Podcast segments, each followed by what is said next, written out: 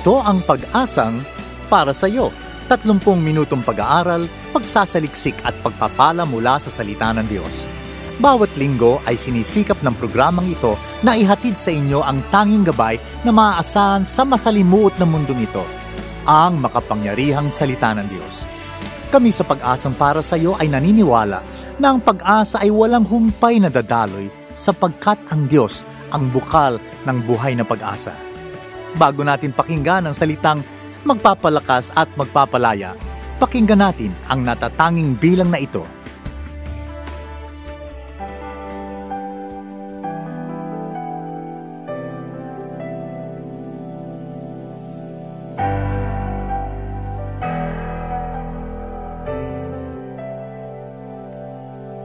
Maraming salamat,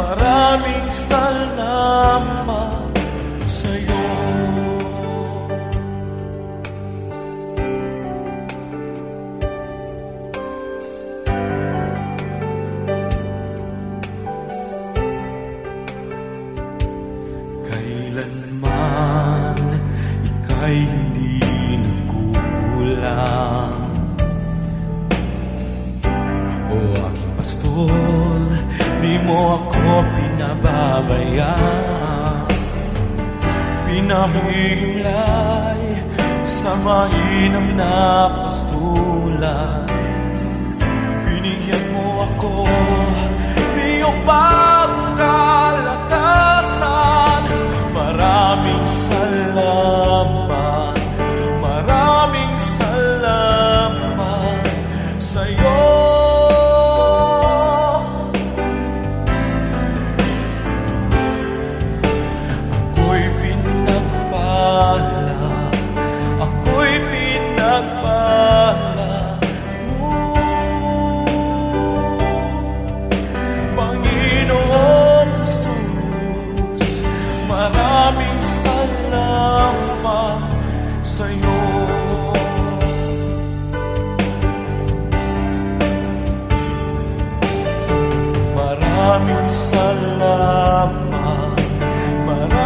Maraming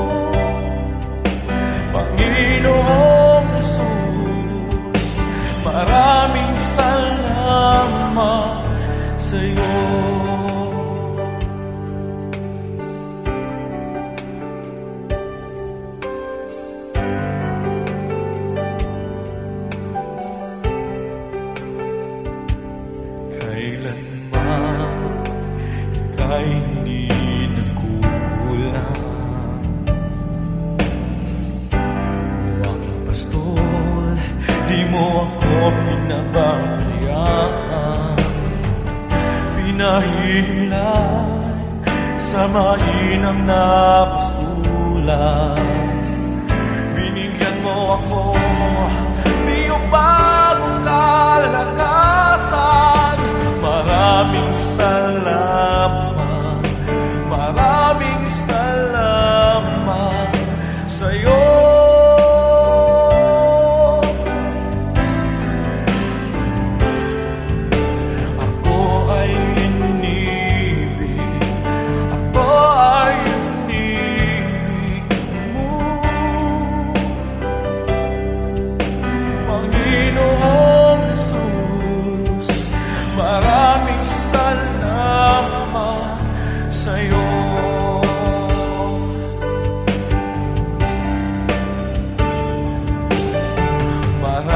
sun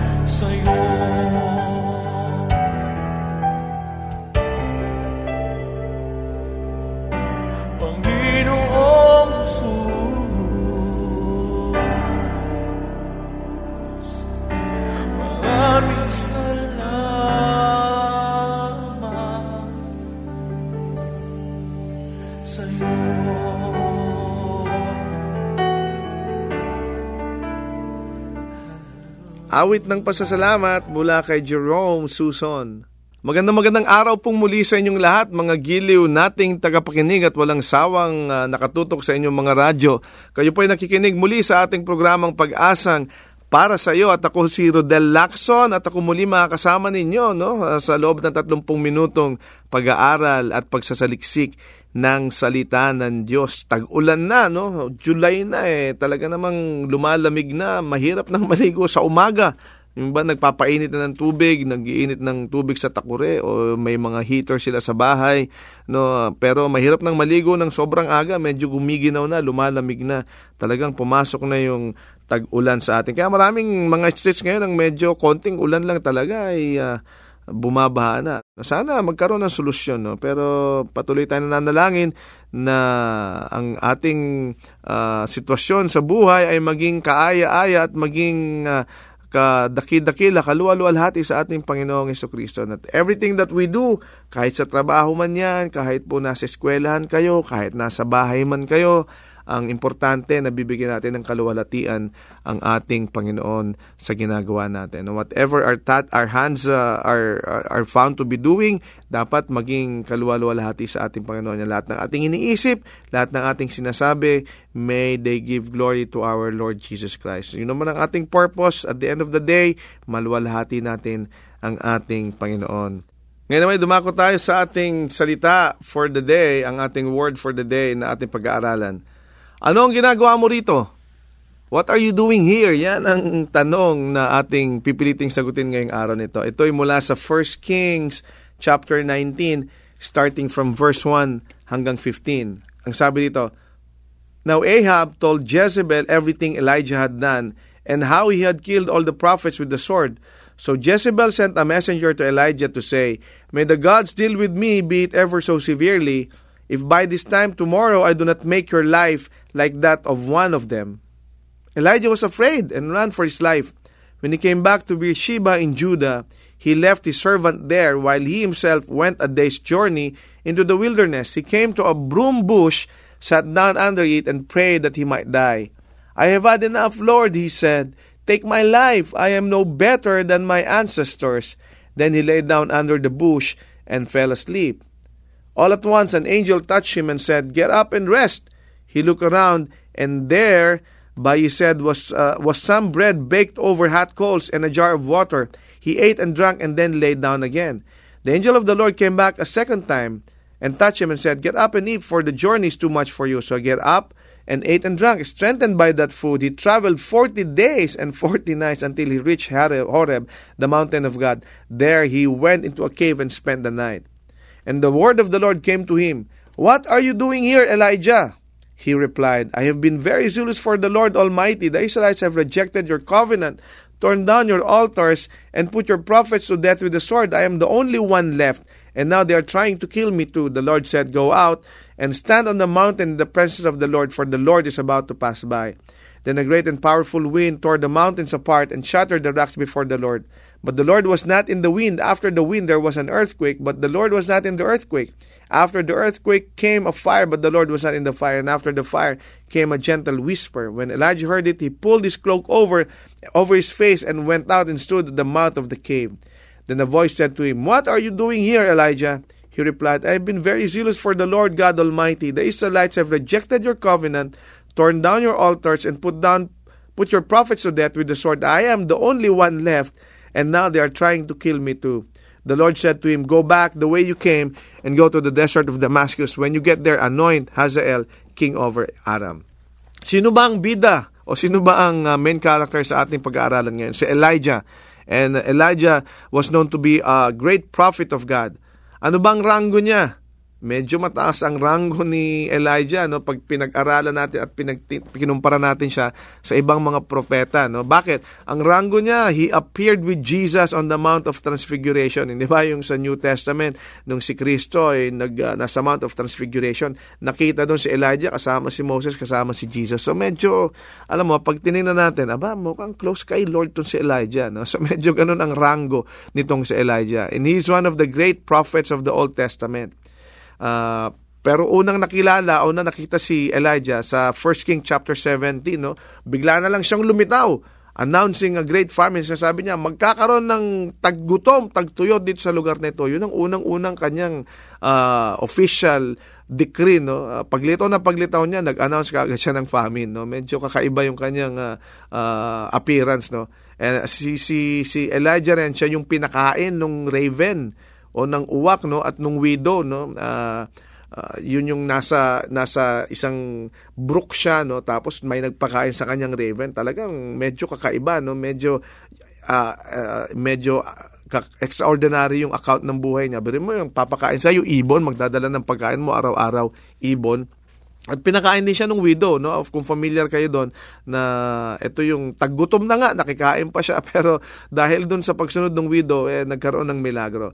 Tapos nagkaroon na nga ito na then came the Carmel's great victory na mababasa natin yan 1 Kings chapter 17 to 18 kung saan no nag naglaban-laban sila ng mga propeta ni Baal, no? Sabi niya kung talaga ang Diyos nyo ang totoo, gawin niyo to. Tapos hinamon din siya. So napatunayan niya na ang kanyang Diyos ang totoong Diyos at pinatay niya yung mga pitong libong propeta ni Baal. So pag makita nyo, victorious talaga ito si, ano, si Elijah. Talagang biri mo, pinapatay niya. Ang daming milagro na ganap sa kanya.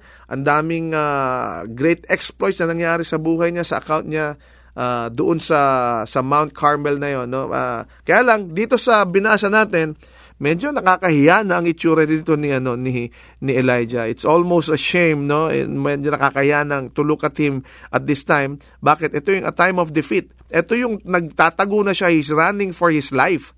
Tinataguan niya si Jezebel. Si Jezebel, ano ba, ano ba siya? Ito yung uh, uh, asawa nung nung haring si Ahab no uh, at uh, natakot siya kay Jezebel. Sabi niya, sabi ni Jezebel. So Jezebel sent a messenger to Elijah to say, May the gods deal with me. Kapag uh, sa oras na ito bukas, hindi ka papatay. So medyo may life threat si ano si Elijah. Pero alam mo, uh, medyo kakaiba, very ironic kasi kagagaling lang ni Elijah sa isang great victory. No, pag pinag-aralan mo yung great victory niya at saka yung anger ni ni ni Jezebel talagang magkatugma eh. Antindi nung galit ni Jezebel, antindi rin nung victory ni ni Elijah. Kaya lang na naig yung galit ni Jezebel kaysa sa victory ni Elijah. Kasi bakit? Natakot bigla si Elijah eh. Uh, biruin mo, kagagaling mo sa isang great victory, uh, tapos biglang may mananakot sa'yo, natakot ka. Alam mo, tayo rin ganun kapatid. Kapag tayo galing sa isang victory, mag-ingat tayo. Bakit? Kasi hindi titigil ang kaaway para, para hindi tayo takutin. Tatakutin, tatakutin tayo si, si Elijah medyo nagpadala siya sa takot. Nagtago siya. He ran for his life. No? Lahat ng kanyang victory, nakalimutan niya na. And he feels so low at this time. No? Biro mo, nag-travel siya ng, uh, ng isang buong araw para pumunta sa wilderness. Bakit? He does not want to face anyone sa takot niya. He does not want to talk to anyone. He does not want to assume any responsibility. Eh, propeta siya. Dapat may eh, titingnan siya ng mga tao for strength, for for wisdom, and for guidance. Pero nagtatago si Elijah sa panahon na, na, na to. Sa sobrang niyang takot, sabi niya, gusto ko nang mamatay, Lord medyo, it is enough. Sabi niya, I've had it. Take my life away. Alam mo, suicide na yung nasa utak niya. Nakakalungkot, hindi ba? Pero tingnan nyo, how confused Elijah is. Tumatakas siya, he flees death, di ba? He was running for his life. Kaya lang gusto niya magpakamatay. Ang gulo mo. di ba? Kumbaga, kung sa konteksto natin, halika nga rito nang mabatukan ka. Mm, ang gulo-gulo mo, hindi ka maintindihan. Nagtata, pinagtataguan mo yung gustong pumatay sa'yo, tapos pag nandito ka na, gusto mo namang magpakamatay. Ano ba talaga gusto mo? Alam mo yung mga taong depressed, no? Hindi niya na gusto, hindi niya na alam kung ano yung gusto niya. He does not know what he wants. Minsan ganun tayo mga kapatid. Sa kabila ng ating great victory, bigla tayong manlulumo, bigla tayong manghihina, bigla tayong madedepress at hindi na natin alam ang gagawin natin. Hindi mo na alam kung hihiga ka, kung uupo ka, kung tatayo ka, kung kakain ka, kung papakagutom ka. Wala na, confused ka na eh. Have you ever felt so down that all you could do was lie down? Ganun ang ginawa ni Elijah eh. Nung finally makakita siya nung isang puno, humiga siya at natulog. Wala na siyang, hindi niya na alam kung anong gagawin niya eh. Have you ever felt that life is so fruitless and so useless? Ganun ang pakiramdam ni Elijah during that time. And I'm sure may mga pagkakataon mga kapatid na ganun din nararamdaman natin. Pero tandaan natin, sa kabila ng ating mga karanasan, sa kabila ng ating mga nararamdaman, makikita natin yung pagpapala at yung kamay ng Panginoon, yung care ng Panginoon, yung God's tender, loving care na mararamdaman natin. Ganun ang pinakita niya kay, kay Elijah, dun sa depressed na propetang ito. Hindi ba? Habang natutulog siya, as he slept, di ba? Ang sabi, an angel touched him. Hinipo siya, hinawakan siya ng isang anghel. Bakit? Ano ibig sabihin nun? Ibig sabihin, God was watching over him. Hindi siya pinababayaan. Ganun din tayo kapatid. Kapag hindi na natin alam ang gagawin natin, asahan natin ang Panginoon, ang Diyos, ay, nan, nan, ay nananatiling nakatingin sa atin, ay nananatiling ang ang kanyang ang kanyang gusto ay magpabuti ang ating buhay no? Ang kanyang ang kanyang care ay palaging nandoon. Food and water was provided hindi ba? Nung nung pagising niya may pagkain na siya. Ang sarap ng buhay niya di ba?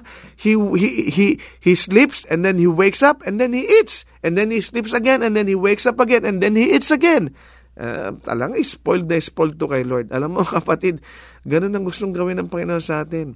Gusto tayong spoil ng Panginoon. Gusto niya, gusto ng Panginoon tayong makasama, gusto ng Panginoon tayong pakitaan ng kanyang kabutihan, ng kanyang katapatan.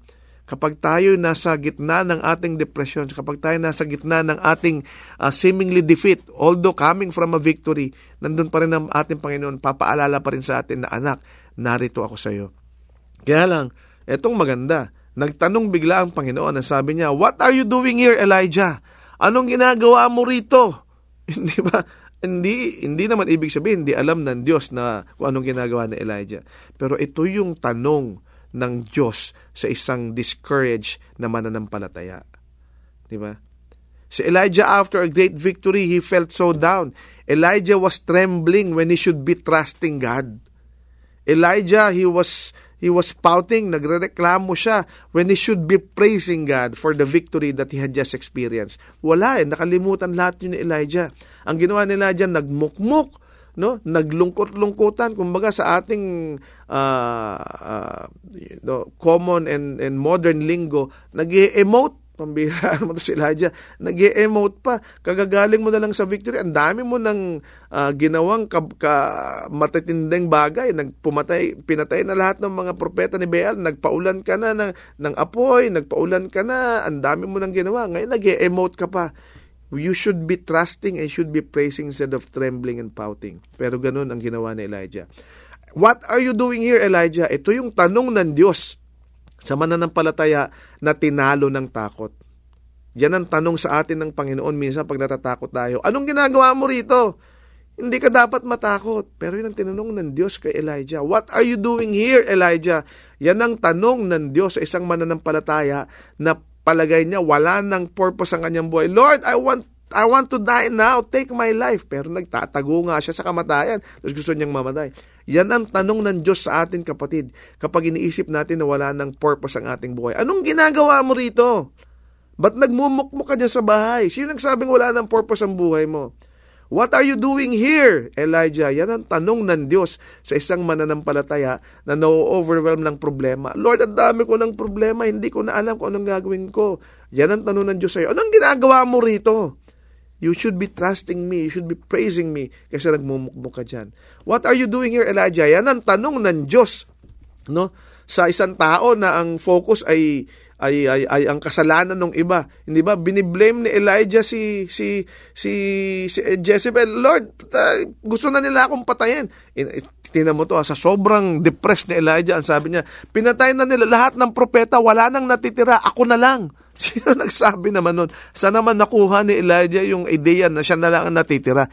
Wala naman siyang, wala naman siyang statistics, wala naman siyang intelligence report na nagsabi, uy, patay na lahat ng propeta, ikaw na lang. Pero sa takot ni Elijah, at sa dahil sa kanyang depression, ang sabi niya, Lord, pinatay na nila lahat ng propeta mo, wala nang natitira, kundi ako na lang. Anong ginagawa mo rito, Elijah? Yan ang tanong ng Diyos sa mga mananampalatayang nagbabackslide na. Yan tanong niya sa atin. Anong ginagawa mo rito, anak?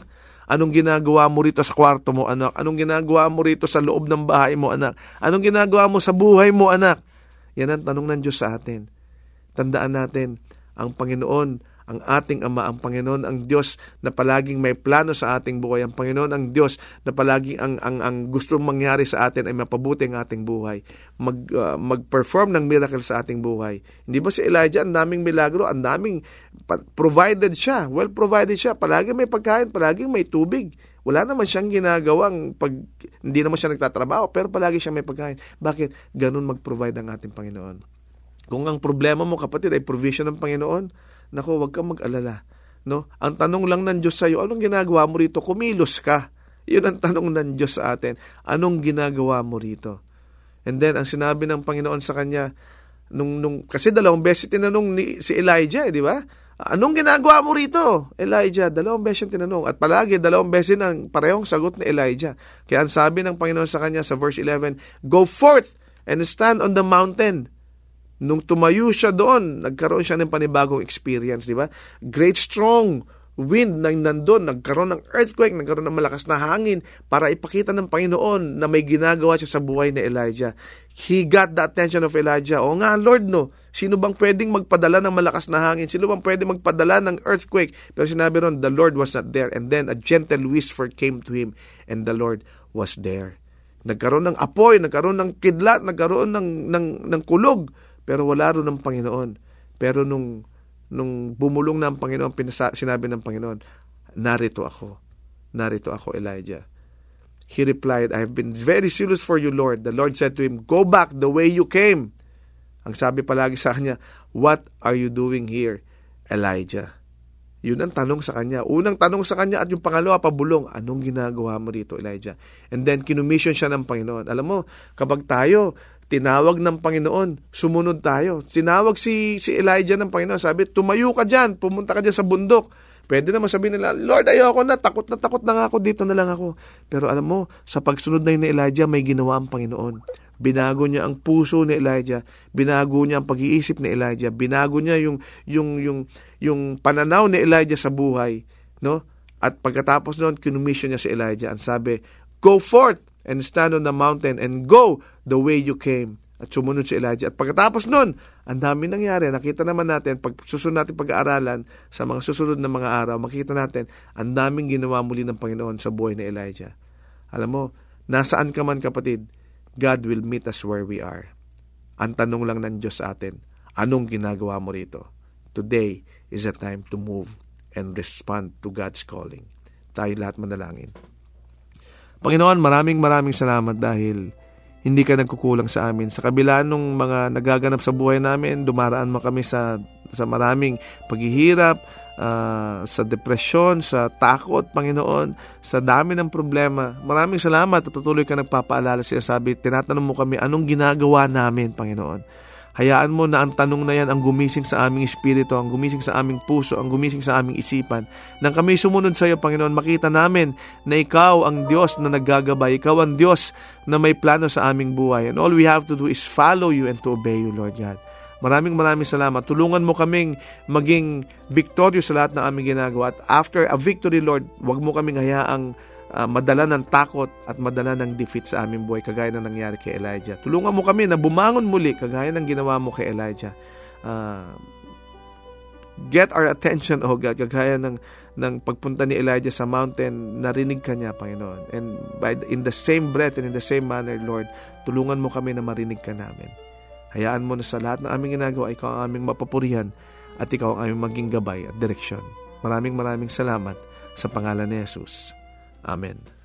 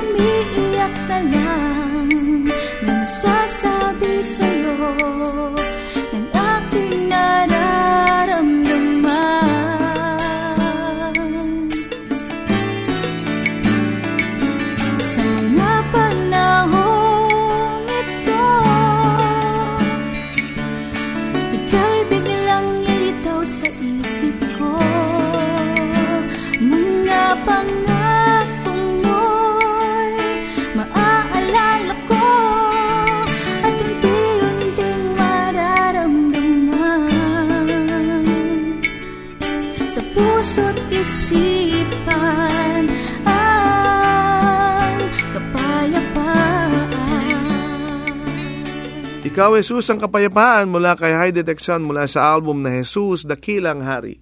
Maraming salamat sa iyong pagkikinig sa ating programang Pag-asang para sa iyo. Kung ikaw kaibigan, kapatid ay napagpala sa ating programa, we'd like to know you more. So we encourage you to like our Facebook page, Pag-asang para sa iyo, or go to fb.com slash ppsy radio. Kung ikaw naman na may questions or suggestion or ikaw ay nangangailangan ng panalangin or counseling, message us sa ating Pag-asang para sa iyo Facebook page or sa email address na ppsyradio at gmail.com. Muli, ang aming email ay ppsyradio at gmail.com. You can also text us sa cellphone number na 0915-662-2234. Again, that's 0915-662-2234. And uh, pag nag-text po kayo, lagay nyo lang po na ito po'y PPSY o pag-asang para sa iyo. So we uh, so we, know how to answer you. And to listen to our previous broadcast, you can access Pag-asang para sa iyo radio through our AP Media app or go to www.apmedia.org/ppsy. We are also available sa podcast. Just subscribe to Pag-asang para sa iyo through iTunes or through your favorite podcast application. Hanggang sa muli, ako si Rodel Lacson na nagsasabing God is the giver of hope at may pag-asang para sa iyo. Kami umaasa na kayo'y naliwanagan at natulungan ng mensahe sa araw na ito. Ang pag-asang para sa iyo ay palatuntunang nakalaan upang magbigay ng mga praktikal na kasagutan sa inyong mga suliranin sa buhay. Ang pag-asang para sa iyo ay isang paglilingkod na gawain ng Philippines General Council of the Assemblies of God. Kung kayo naghahanap ng gawaing pagsamba na malapit sa inyong lugar, ay inaanyayahan namin kayong dumalaw at dumalo sa anumang Assemblies of God na sambahang malapit sa inyo. Hanggang sa muli, nagpapasalamat po kami sa inyong masayang pakikinig at lagi niyong tandaan, ang salita ng Diyos ay may pag-asang para sa iyo.